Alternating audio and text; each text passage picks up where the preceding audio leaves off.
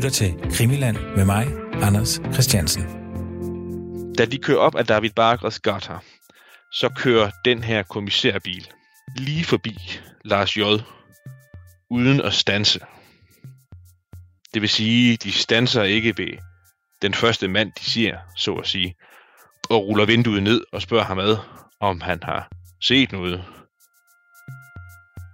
Den 28. februar 1986 må være en af de mest besynderlige dage i Stockholms nyere historie. Der sker simpelthen så mange ting den dag i den svenske hovedstad. Måske er det fordi, at statsminister Olof Palme bliver myrdet den dag, at alle de andre ting, der foregår, på en eller anden måde kommer til at virke mærkværdige. I det her afsnit, der vil vi se nærmere på nogle af de ting, der foregik efter mordet. Vi skal kigge på en mærkelig walkie-talkie-korrespondence, og vi skal se nærmere på vidnet Lars J. Han er et vigtigt bindeled, når man skal rekonstruere morderens flugtrute. Det er ham, der står inde i tunnelgarden og ser morderen flygte fra gerningsstedet og så op ad trapperne. Jeg får endnu en gang hjælp af min hushistoriker Anders Øjes. Og vi starter altså med walkie-talkie. Og jeg skal sige, at øh, det her afsnit er jo endnu en gang øh, optaget under coronaforhold, det vil sige hjemme i mit soveværelse. Så bær over med mig. Det blev total förvirring. Är det verkligen Olof Palme som är skjuten? Ja. Det är det. Och han är död? Ja, Eller han är inte dödförklarad, men han är inte dödförklarad men det kan man väl nästan säga. okej. Statsminister Olof Palme är död. Han mördades mitt i centrala Stockholm strax efter klockan 11 igår kväll. Olof Palme och hans hustru Lisbeth hade lämnat Jag begyndte med att referera en, øh, et, et tip, politiet modtog. Øh, vi er nødt til at være lidt uspecifikke i første omgang, men modtog i marts 1986 fra en pressfotograf pressefotograf, der henvendte sig til politiet og sagde, at han havde øh, parkeret sin bil øh, i en gade ikke så langt fra, øh, fra, fra der, hvor gerningsstedet var faktisk.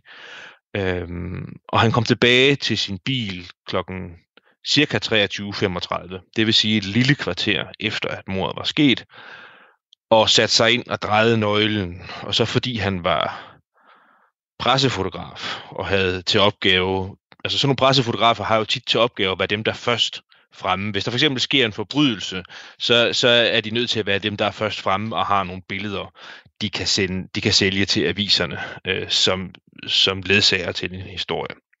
Så samtidig med, at han drejede nøglen, og, og strømmen den besluttede til i hans bil, så havde han sådan en, en politiscanner, sådan en politiradio siddende i sin bil. Og da den besluttede til der, så hører han øh, den radiotrafik, der er på øh, blandt andet politiets frekvenser. Øh, altså, på det tidspunkt er det vigtigt at understrege, at der har vi jo ikke mobiltelefoner, ligesom vi har i dag. Øhm, hvis man skulle have bærbar, trådløs kommunikation, så brugte man primært walkie-talkies. Øhm, og der, der overhører han, da han sidder der i bilen, walkie-talkie-trafik. Og han overhører helt specifikt tre replikker. Han overhører en stemme, der siger, øhm, Hallo, I deroppe, hvordan står det til? Og så er der en stemme 2, der svarer, ja, det er meget koldt her til aften. Og så er der sådan en, hvad skal vi kalde det, overgribende trafik efterfølgende, der sådan koldt og nøgternt meddeler, statsministeren er myrdet. Og så ikke mere. Og det var replikker. Det var ikke sådan normalt, hvis på det tidspunkt, for eksempel når politiet bruger walkie, så har man jo kalde- og modtage signaler. Altså det vil sige, du kalder en specifik, og så svarer vedkommende og, og afslutter med at sige slut, og så altså sådan noget replikveksling. Og det var der ikke noget af i den her forbindelse her. Det var de her tre løsrevne replikker. Og, og, og det skulle være, altså, altså hvem, hvem, hvem skulle tale her, siger du? Altså politifolk, der gik rundt i, i Stockholms gader? Ja, det ved man jo ikke. Man ved jo ikke specifikt, hvem det er, der siger noget. Det eneste, man ved, det er, at han, han havde sådan en, en, en radio i sin bil, øh, der var øh, kodet til at modtage trafik øh, på de kanaler. Altså walkie-talkie-trafik var inddelt i nogle specielle, specielle kanaler. Altså det er jo kommunikation, der løber i frekvensbånd, og det her frekvensbånd er inddelt i forskellige kanaler. Og, og der anvendte politiet nogle bestemte kanaler, som, som de her politiscanner og politiradio så aflyttede de her kommunikationskanaler, som politiet brugte.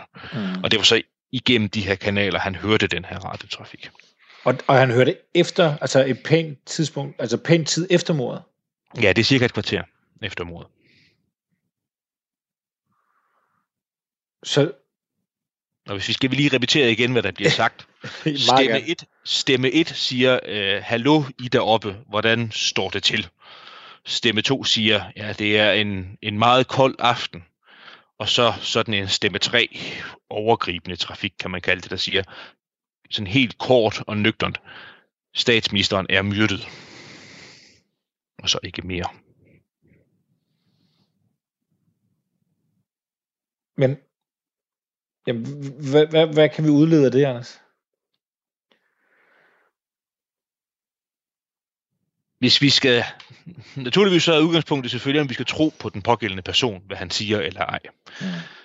Det er sådan en sædvanlig vidneværdsættelse, hvor vi skal overveje, om det er en troværdig person, om han har nogen grund til at lyve om det, han siger eller ej. Men det, vi selvfølgelig umiddelbart skal udlede af det, det er, at der i walkie-talkie-trafik på de af politiet anvendte kanaler, cirka kvarter efter mordet, er nogen, der taler sammen, og nogen, der meddeler, at statsministeren er blevet myrdet. Og det er selvfølgelig på, et, på et tidspunkt, hvor alarmeringen er gået ud. Det vil sige, det er øh, offentligt kendt. Eller ikke offentligt kendt, men det er i hvert fald kendt i, i politiet, og der er i forvejen radiotrafik om, at statsministeren er blevet myrdet. Men på den anden side, så den form for trafik, som den her øh, mand aflytter, er, er ikke sådan sædvanlig kommunikation fra en en politibil til for eksempel politihovedkvarteret. Fordi så vil der være de her meldesignaler, altså vi kender det lidt fra Olsenbanden og andre steder, ikke? Hvor vogn 306 kalder, og så svarer hovedkvarteret, hovedkvarteret her, og så siger man slut, og altså noget. Det her, det er, det er folk, der taler sammen, lader mm. det til. Mm. Og ikke meldinger, der løber frem og tilbage. Mm. Og så den tredje stemme, den der kommer og siger, at statsministeren er, er blevet myrdet. Øhm, Hvem er så det? Ja, det er et godt spørgsmål. Vi kan jo gætte, det er det, der nu refererer, hvad andre har gættet på, det er ikke nødvendigvis mig selv, der gætter, men at det er, altså det er, er folk, der er, er posteret bestemte steder til måske at holde vagt, eller træde i tjeneste, eller et eller andet andet, og så at, at den sidste melding er en, sådan en melding, der, om man så må sige, afblæser en operation. Det vil sige, at det er folk, der har været ude i tjeneste, haft et formål, og når formålet så er opfyldt, så kan alle mand godt tage deres gode tøj og gå hjem igen. Det er det, man har gættet på. Mm. Mm. Ja, og så er det, og det er jo selvfølgelig interessant i forhold til, altså det mest interessante ord er jo næsten oppe. Ja, nemlig. Altså nogen, der står et sted højt oppe og overvåger nogle bevægelser. Ja. En personer eller biler. Begivenhedsforløb. Ja. Hvordan har, øh, hvordan har efterforskningen forholdt sig til, til det, du fortæller her?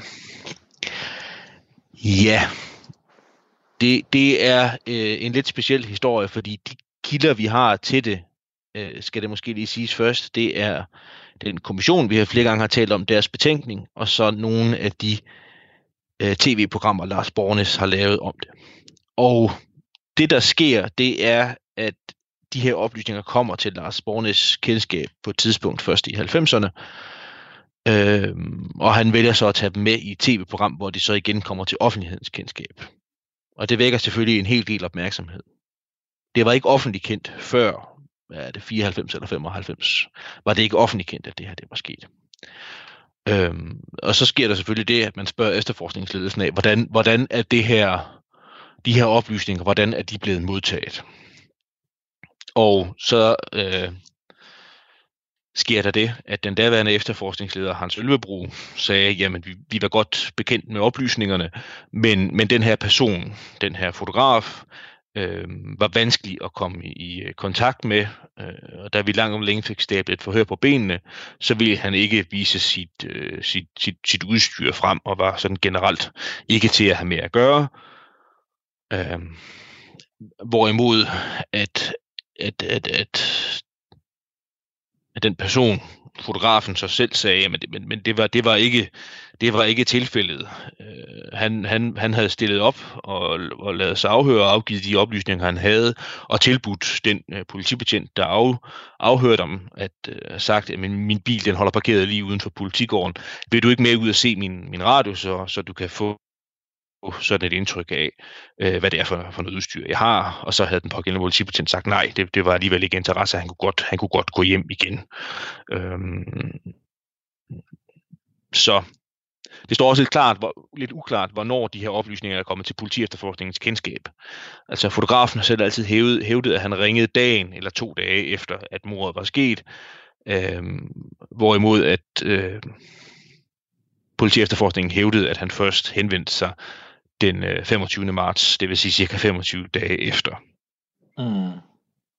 Øhm, og det, der så i øvrigt også sker efterfølgende, det er, at, at det, det dokument, man har, hvor henvendelsen øh, er oprettet i, er rigtig nok dateret den 25. marts. Men, men, men derfor, altså, kan han godt have henvendt sig en dag eller to efter, fordi det var helt normalt på det tidspunkt, at politiet modtog overvældende, overvældende mange henvendelser.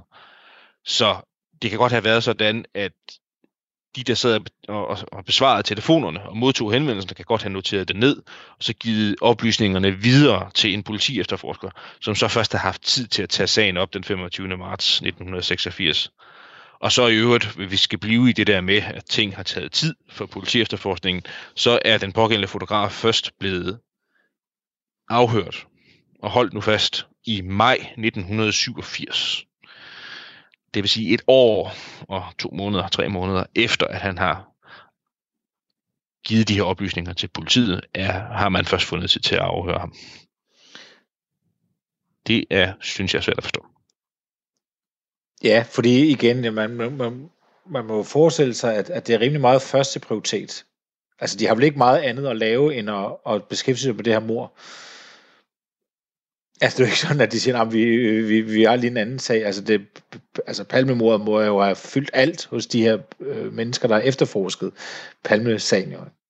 Ja, lige præcis. Og det der er øh, med den oplysning, der kommer fra, fra den her fotograf, det er også, at, at det står i hvert fald helt sikkert, hvor han har befundet sig henne og på hvilket tidspunkt. Så det har man vidst. Altså, man har vidst, at han var så tæt ved gerningsstedet, og han, han, han befandt sig der cirka et kvarter efter, at mordet var sket. Det har der aldrig været tvivl om. Så derfor er det underligt, at man ikke har øh, ville prioritere de her oplysninger fra fotografen.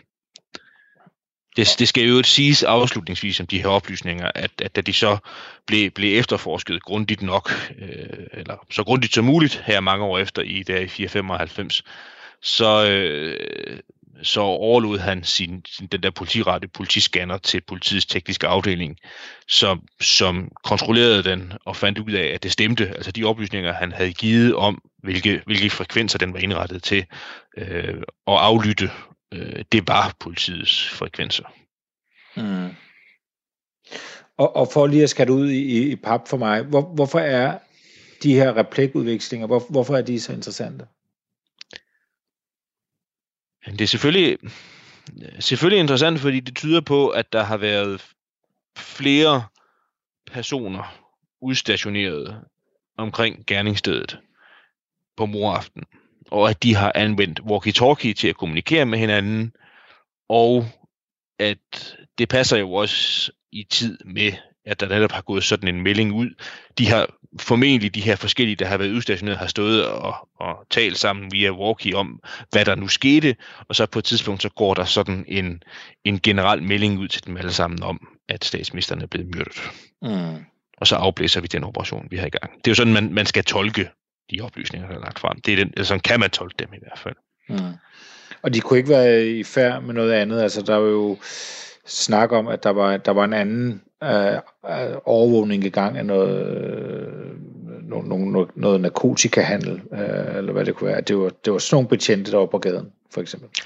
Det kan det selvfølgelig også have været. Det kan selvfølgelig også have været oplysninger om, at folk, at de her, hvis vi nu antager, at det er politibetjente, at de har været i tjeneste og beskæftiget sig med noget andet, så, så får de meldingen for at gøre dem opmærksom på, at noget rent faktisk er sket. Altså det vil sige, at de skal koncentrere deres ressourcer om noget andet i stedet for. Ja, Det er også en mulighed. ja. Men der Men vil... det, der, er det, der selvfølgelig gør, at, at, jeg ved ikke med dig, men jeg bliver mistroisk, og folk er blevet mistroiske på baggrund af de her oplysninger her, det er, at det er der aldrig nogensinde nogen. Det har været relativt enkelt at gøre det klart for offentligheden, at det var det, det galt, de oplysninger, Ja, fotografen han fik. ja, Ja, der var en operation i gang. Ja, vi havde nogen posteret. De fik så netop på det tidspunkt her, fordi det rygtedes over politiradioen, at, at det var sket, og at der var en politioperation i gang, og man var forsøgt at efterforske mordet og pågribe morderen, så skulle de pågældende selvfølgelig også gøre sig opmærksom på det over den her interne form for walkie-talkie-kommunikation. Men, men hvornår, altså du sagde, var det et kvarter efter mordet? Ja, cirka et kvarter. 23.35 har han sagt, øh, fotografen.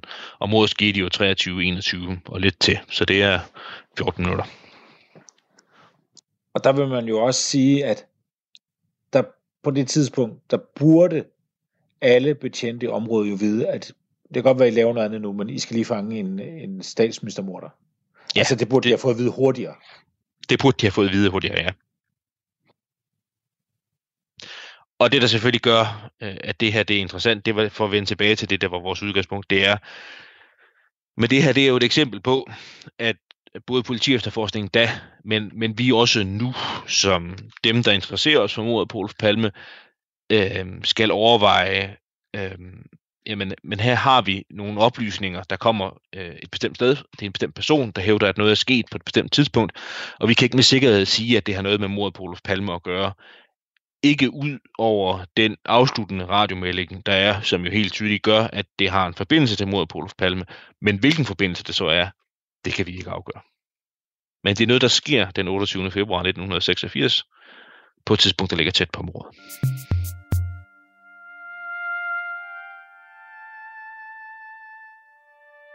Jeg har øh, grebet fat i noget andet, som jeg synes er særlig relevant, og som også har forbindelse til noget af det, vi skal tale om lidt senere. Og det er, øh, vi har flere gange nævnt det vidne Lars J., som befinder sig inde øh, på Tunnelgatan, den smalle gade Smøge, hvor morderen flygter opad og flygter videre op ad trapperne. Og vi ved også, at Lars J. Øh, optager forfølgelsen af gerningsmanden. Det vil sige, at han løber selv op ad trapperne, hvor han op ved trappernes top lige mødes kort med, med, med, med de to andre vigtige vidner, Yvonne N. og Ahmed Z., hvor de står og konfererer ganske kort om, hvad de skal gøre. Og så gør Lars J. jo det, at han går ned af David Bakker og Skatter, den her lidt mørke beboelsesgade, hvor, hvor morderen er set sidste gang. Der går han ned af for at se efter morderen og se, hvor han er blevet af. Og samtidig med, at Lars J. befinder sig der på David og gata, så for nu at blive ved temaet, så er der sket det før. Et helt, ikke et helt andet sted, men et andet sted i Stockholm. Der er der sket det, at øh, en politikommissær og hans chauffør, der er ude at køre i deres øh, patruljevogn og befinder sig ikke ret langt fra det område der, altså David Barkers gata, og op til David Barkers gata går der en gade, der hedder Regeringsgatan. Og de befinder sig ikke ret langt fra de her beboelsesgader her. Og da alarmen er gået, den er blevet modtaget i politihovedkvarteret af den øh, politibetjent Ulf H., som vi har talt om før. Og det han jo gør, det er, at han sender en melding ud til alle de øh, patruljer og patruljevogne, der befinder sig i et bestemt distrikt af Stockholm, om at mordet er sket.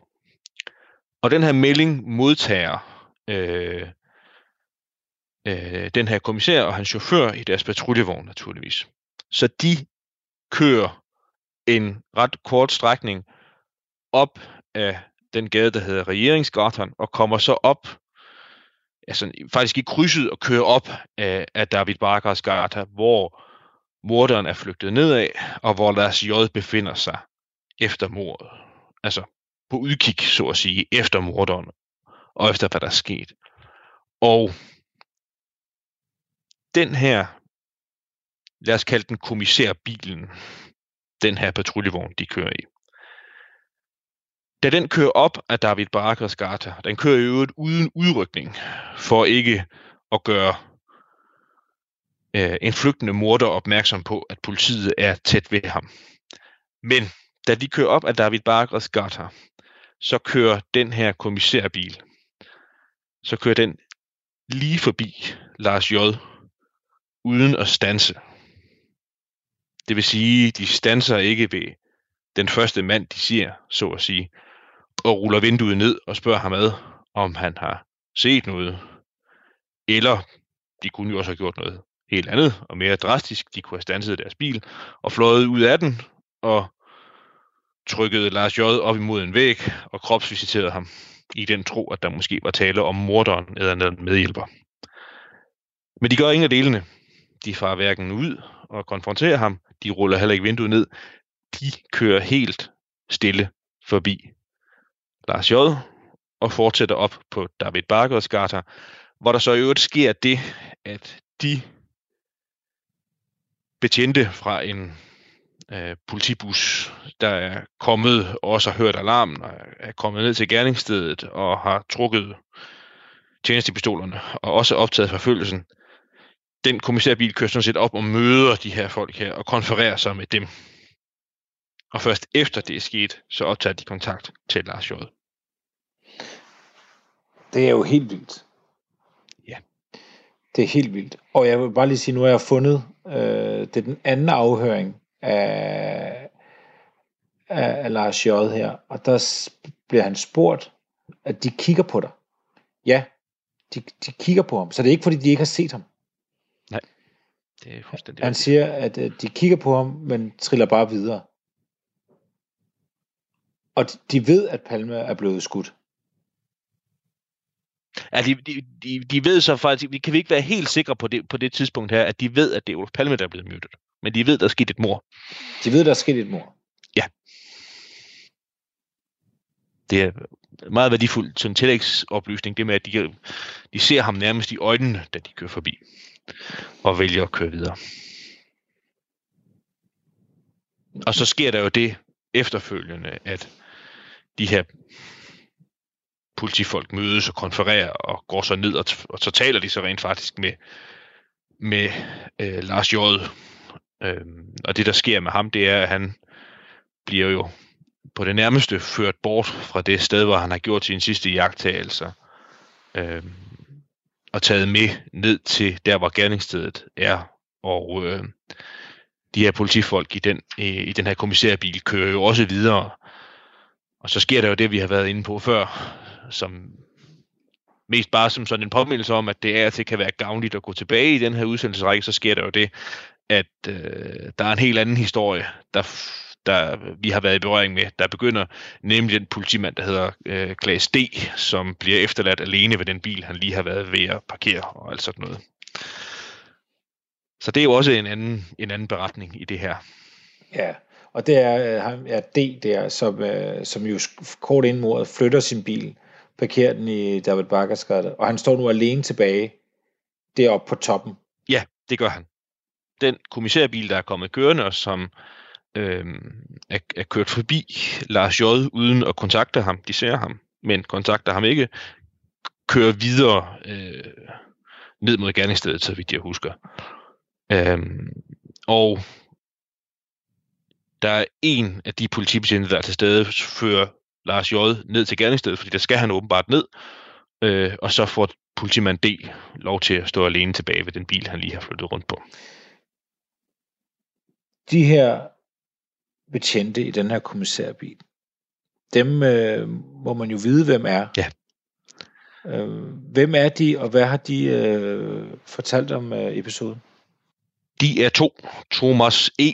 hedder den ene, ham der er chauffør en, en yngre politimand, der i øvrigt har, øh, så at sige, øh, efter eget ønske, på det tidspunkt, der om aftenen, har han været i tjeneste i næsten 21 timer. Blev igen og igen, enten bad han selv om at, at forblive i tjeneste, eller der var nogen, der bad ham om at forblive i tjeneste. Og han er chauffør for øh, en politikommissær, altså en relativt højt rangerende politimand, øh, Christian D., som på det tidspunkt, hvor mordet sker, er den, er den næst højst rangerende øh, politimand, der er i tjeneste sådan i Stockholm, Stockholm by, i ydre tjeneste, som det hedder sådan i politisprog. Altså ikke sidder på en kontorstol, men sidder i en politibil og kører rundt. Øh, det er Christian D., som, som er, er, er, er chefen i den, i den bil, der ligger og kører rundt der. Men jeg kan simpelthen ikke forstå det, fordi de triller lige så stille ned ad gaden. Fint nok. Og de, de holder sådan lidt lav profil i håb om at overraske morderen. De kører forbi en mand,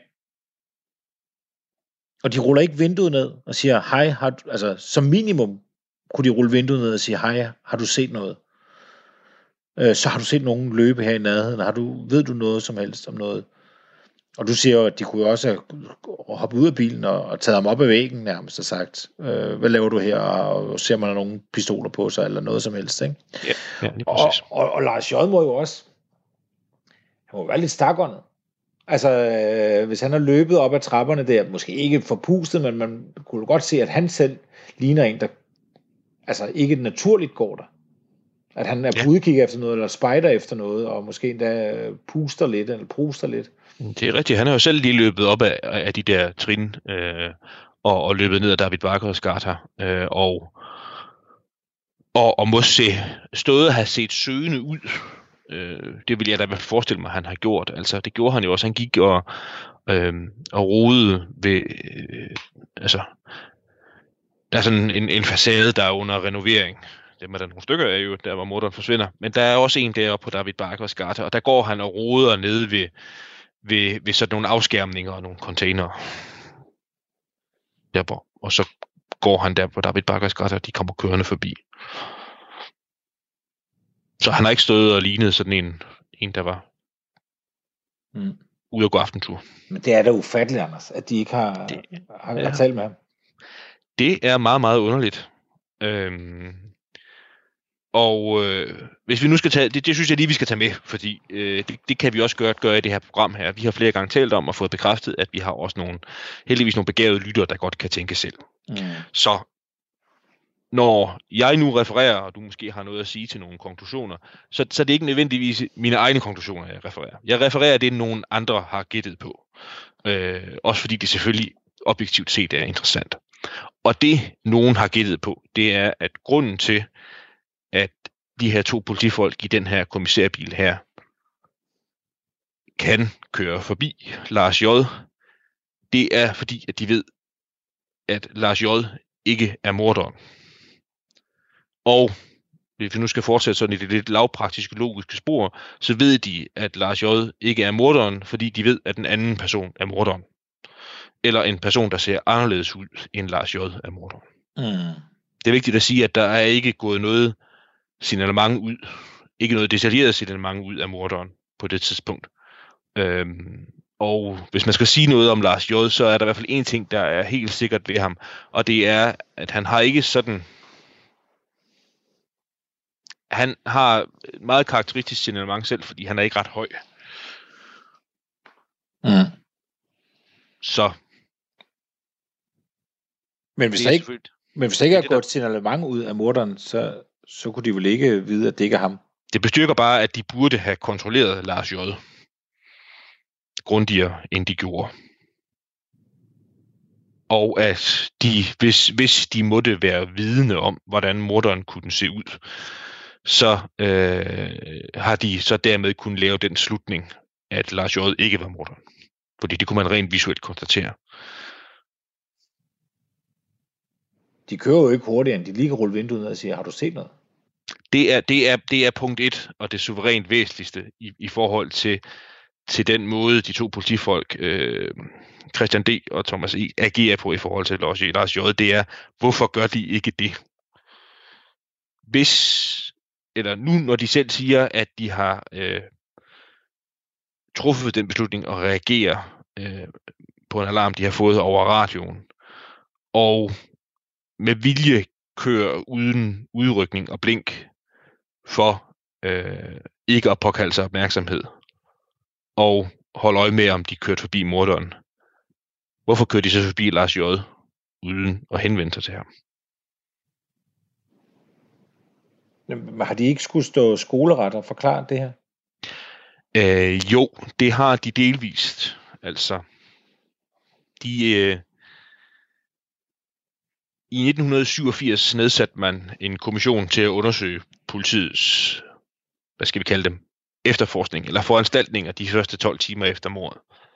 Og der var det også noget af det her, man blev mærke i. Og der er de også blevet udspurgt. Det der til gengæld er med, med, med, med den kommission, da de øh, talte med Christian D., det er, at Øh, der er en del, der tyder på, at lige netop det her aspekt øh, var kommissionen ikke bekendt med. Det vil sige, da de fik materiale, der rekonstruerede øh, Christian D. og Thomas E.'s færd i deres kommissærbil, så var den oplysning om, at Lars J. befandt sig der, hvor han gjorde, at de kørte forbi ham, den var ikke med. Men, undskyld, Jamen, de har vel haft adgang til øh, de der protokoller over, altså forhørsprotokollerne, har de ikke det? Jo, men, men, men sådan nogle kommissioner virker virker jo tit på den måde, at de læser ikke selv grundmaterialet. De får en indstilling fra nogen, og i den indstilling, der er nogen, der har lavet til kommissionen, har man så taget den oplysning ud. Det vil sige, det har kommissionen ikke interesseret sig for. Og øh, det er selvfølgelig underligt, hvorfor at det ikke er taget op i den forbindelse. Øhm, vi, vi skal måske, synes jeg, dem, dem kan vi egentlig også godt gå, få på banen i vores, øh, i vores udsendelsesrække her. Det synes jeg. Dem kan vi i hvert fald lige give nogle oplysninger videre om.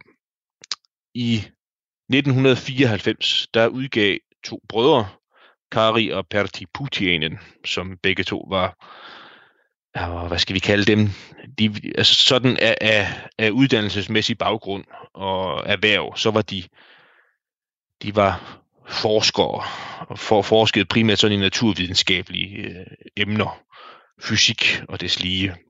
De udgav en bog, tyk sag på en tusind sider, der hedder En uti labyrinten, altså sådan frit oversat fanget inde i labyrinten. Og noget af de to brødre her, Putianen, noget af det, de kortlagde meget, meget grundigt i deres bog, det var, øh, det, det var ligesom kommissionen, hvad politiet havde foretaget sig den første tid efter mordet.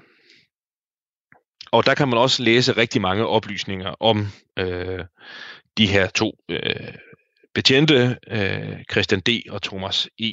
Og de øh, havde været noget mere grundigere, end kommissionen havde været, fordi de øh, havde i deres undersøgelser inddraget det her faktum, at de kører forbi Lars J. uden at reagere.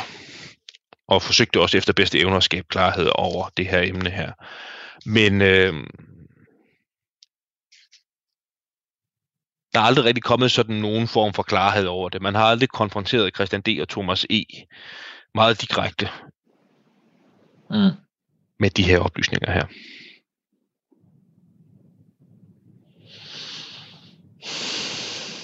Jamen altså. Hvis vi skal, altså, altså der, der er jo selvfølgelig også den mulighed, at, at Lars J. er fuld af løgn. Ja, det, det, det, det kan man selvfølgelig heller ikke afvise, at det skulle være at det skulle være tilfældet. Men, men øh, altså, jeg synes jo, når man læser forhørsprotokollerne med, med Lars J. om det her, øh, så længe, længe før, at det her på nogen som helst måde er blevet kontroversielt stof, eller Lars J. selv måtte have været vidne om, at det var kontroversielt stof, fortalte han om det her. Mm. Det vil sige, at man kan læse i forhørsprotokollerne med ham og i re- rekonstruktionsprotokollen med ham, og de er så respektive fra øh, marts 86 og sensommeren 86, at han videregiver de her oplysninger her. Og så sker det så først langt senere, at der egentlig kommer offentlig opmærksomhed om det her.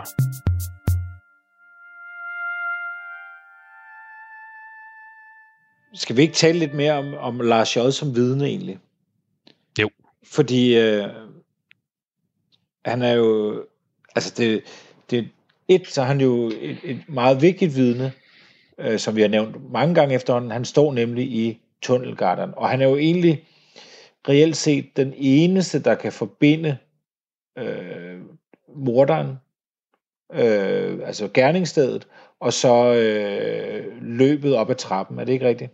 Jo, det kan man godt sige. Det er han i hvert fald den, der har de bedste forudsætninger for at gøre. Fordi den her øh, tunnelgarteren, hvor morderen flygter op af, er... Øh, for det første så står der de her arbejderbarakker midt, midt for, som til en vis grad blokerer for udsyn, og så er det også en mørk gade. Altså en af de gadelamper, der er i tunnelgarteren, er slukket. Så de øvrige vidner, der befinder sig, så at sige, på den anden side, altså øh, der hvor sværvæggen er, enten til fods eller i deres biler, har svært ved at se helt ind til enden af tunnelgarteren. Hvorimod det er Lars J. den eneste, der har, fordi han befinder sig der, hvor han befinder sig. Så det er Mhm. rigtigt, at han er, han er den eneste, der sådan ligesom kan lave den her forbindelse fra gerningsstedet og så op til, til trappernes top, Ja. fordi han befinder sig der, hvor han befinder sig. Og hvorfor er han egentlig der? Ja, det øh, er noget svært at finde en god forklaring på i dag. Det synes jeg godt, man må sige om Lars J., øh, at det er der ikke rigtigt. Altså han fortæller selv om sin aften, der den 28. februar 1986, at han havde øh, mødtes øh, med nogle bekendte på en beværkning i Stockholm, og sidder og hygget sig med dem og lyttet til noget musik, og fået øh, en genstand eller to.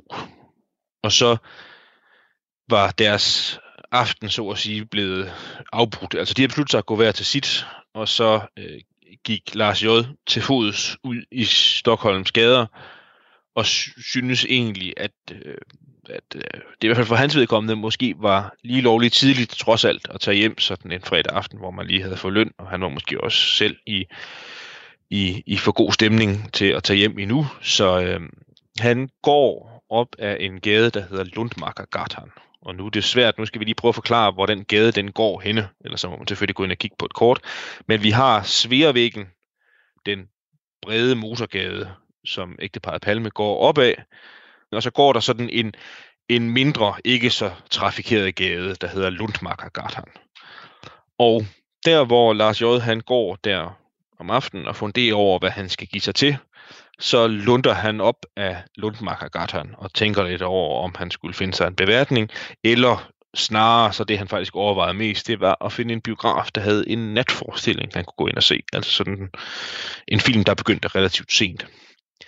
Og mens han sådan gik og kløede sig i skægget og overvejede, over, overvejede, hvad han skulle tage sig til, så endte det med, at han stod han var gået op ad Lundmarkergatan, og så Lundmarkergatan mødes med Tunnelgatan, der var morderen flygter ind af. Så stod han mere eller mindre der i krydset og funderede over, hvad han skulle, og så hørte han skuddene lige pludselig.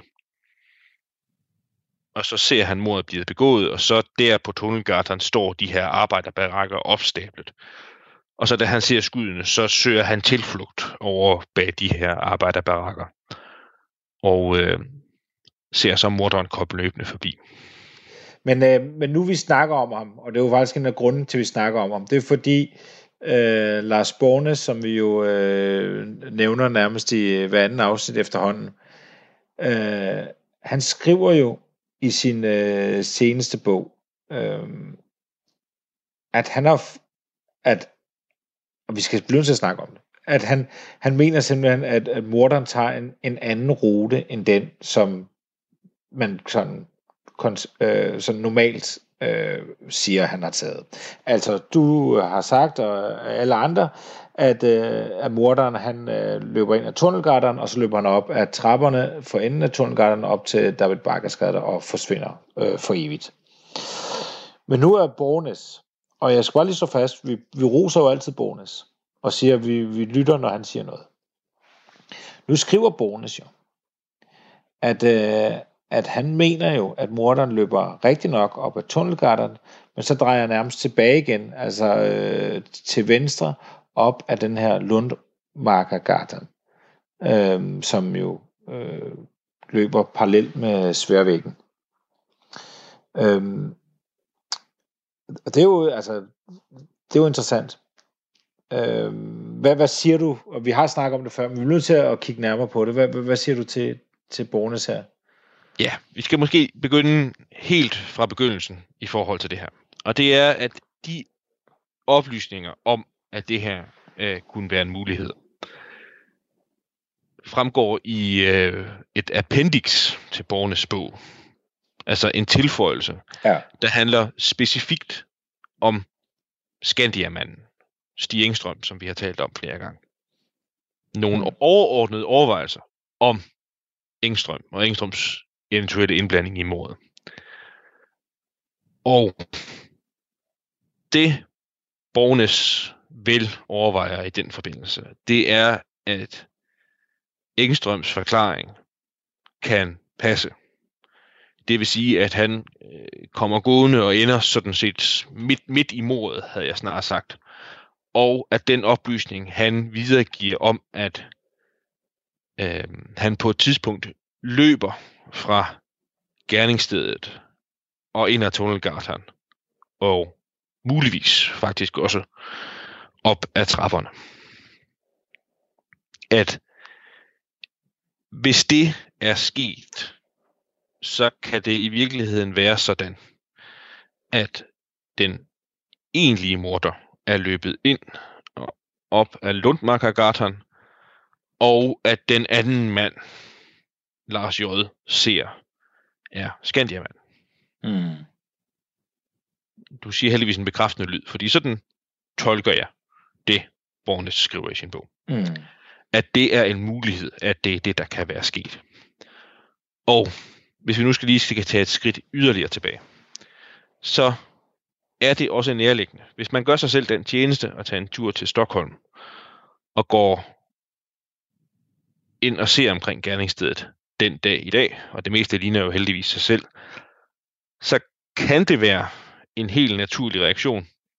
Hvorfor gør morderen ikke det oplagte og flygter ned af Lundmarkergatan? Det havde været en helt naturlig flugtvej.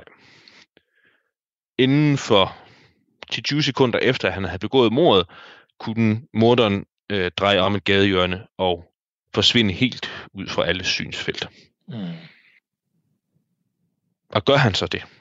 Eller ej? Det er jo Ja. så det, Borgernes lægger op til i sin bog, om det i virkeligheden er det, der er sket eller ej.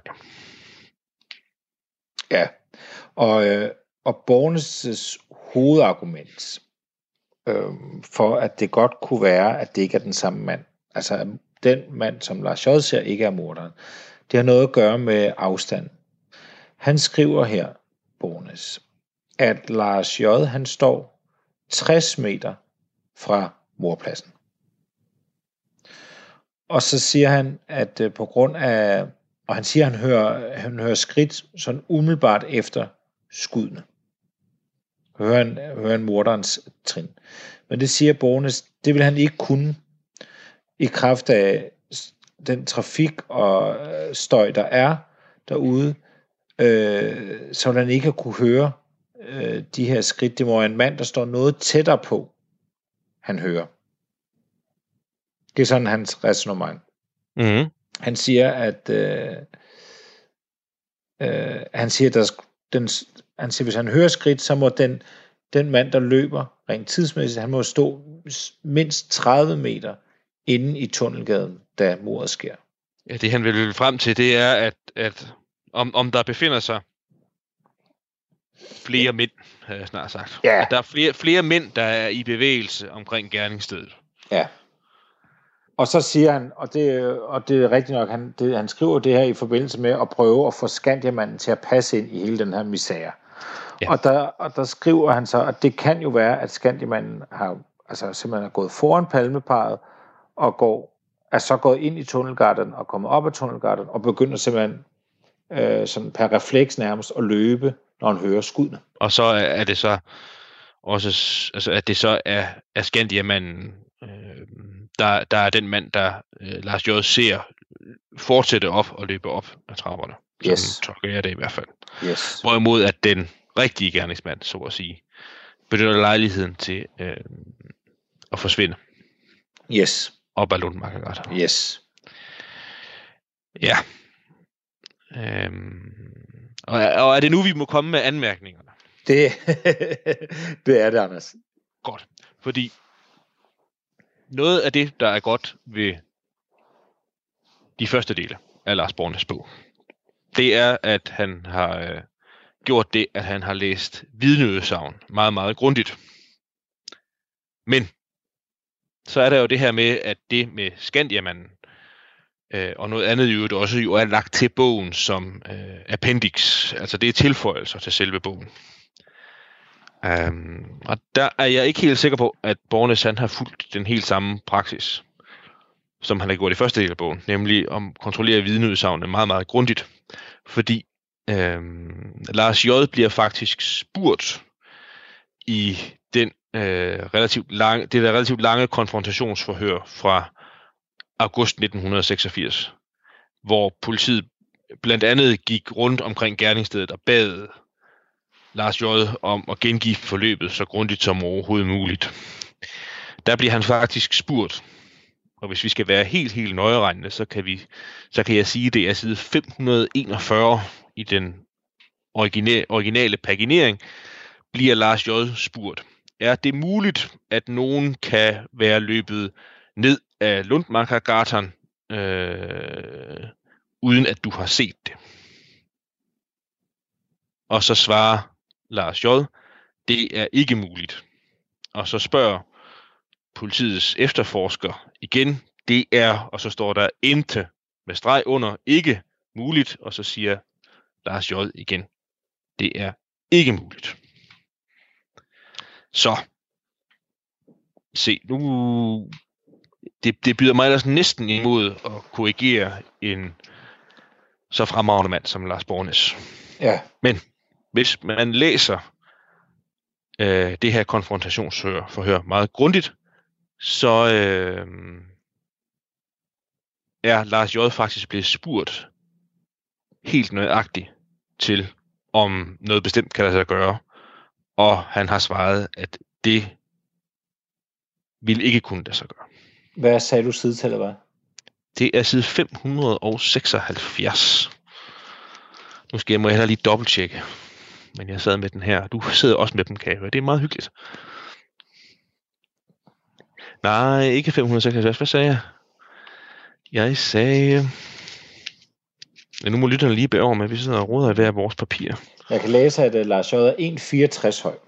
Det er korrekt.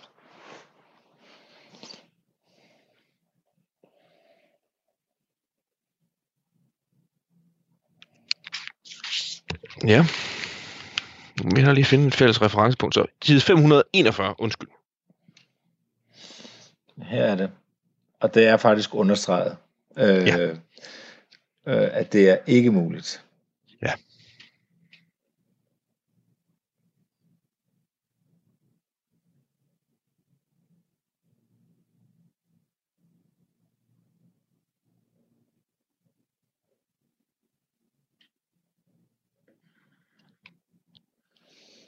Hmm.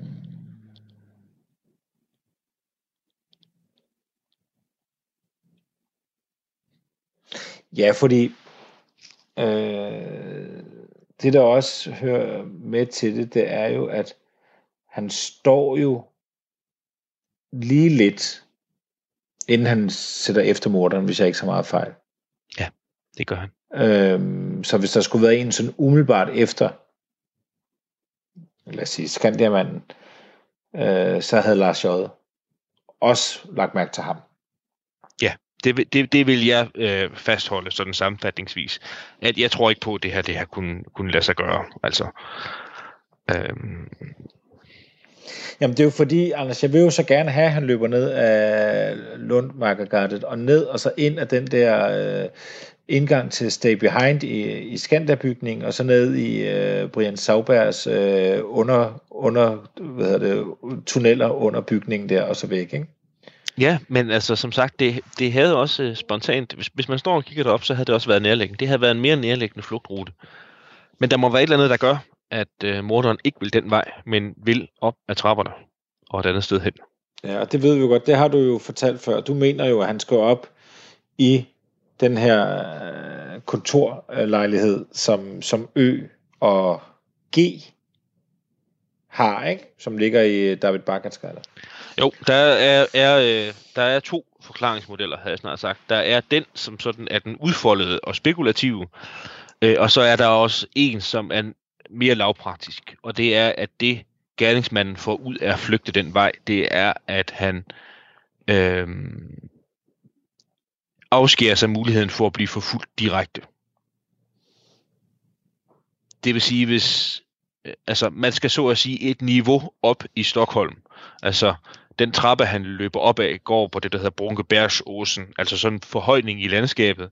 Og det vil sige, at hvis man skal fra Sværvæggen og derop øh, med en bil, for eksempel, så skal man et andet sted hen. Mm.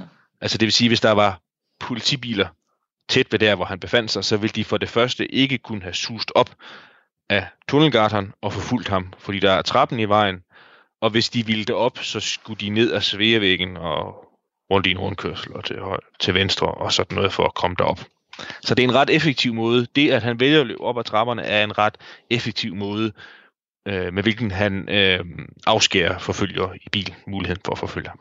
Og, og så kan han vel også samtidig tænke, at hvis han er i, i god form, at han vil kunne, øh, som en anden cykelrytter, sætte de fleste på stigningen.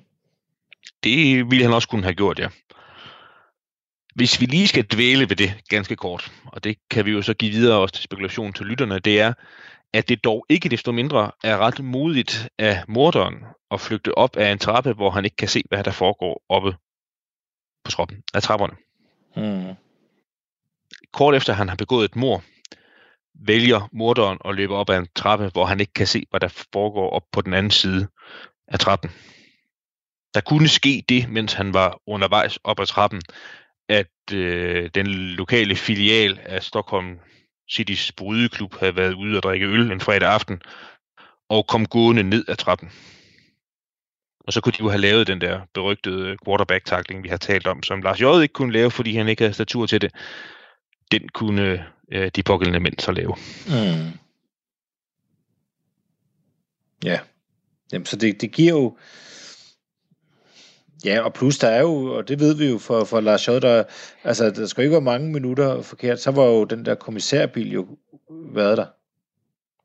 Det er rigtigt, og den politibus, som øh, øh, blandt andre politimand D, som vi har talt om før, ligger og kører rundt i, kommer jo også deroppe fra. Den passerer åsen, øh, toppen af trapperne, ja, hvad, 45 sekunder før morderen kommer derop, et minut måske. Mm. Men alt det her, vi, vi snakker om nu, det afhænger jo af, det afhænger af Lars J. Ja.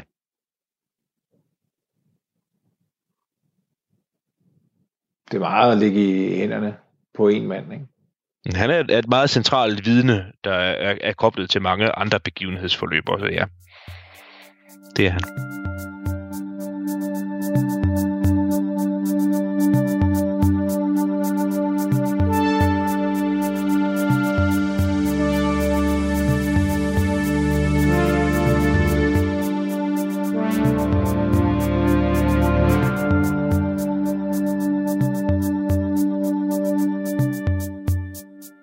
Vil bare sige, at der er rigtig mange, der er begyndt at, at blande sig inde på Krimiland, bindestreg Radio 4, altså vores Facebook-gruppe, og det er super godt. Jeg er allerede blevet inspireret til nogle kommende afsnit derinde. Tak for det. Så bliv ved med at, at skrive og, og blande jer. Alle, alle idéer modtages selvfølgelig med, med kysshånd.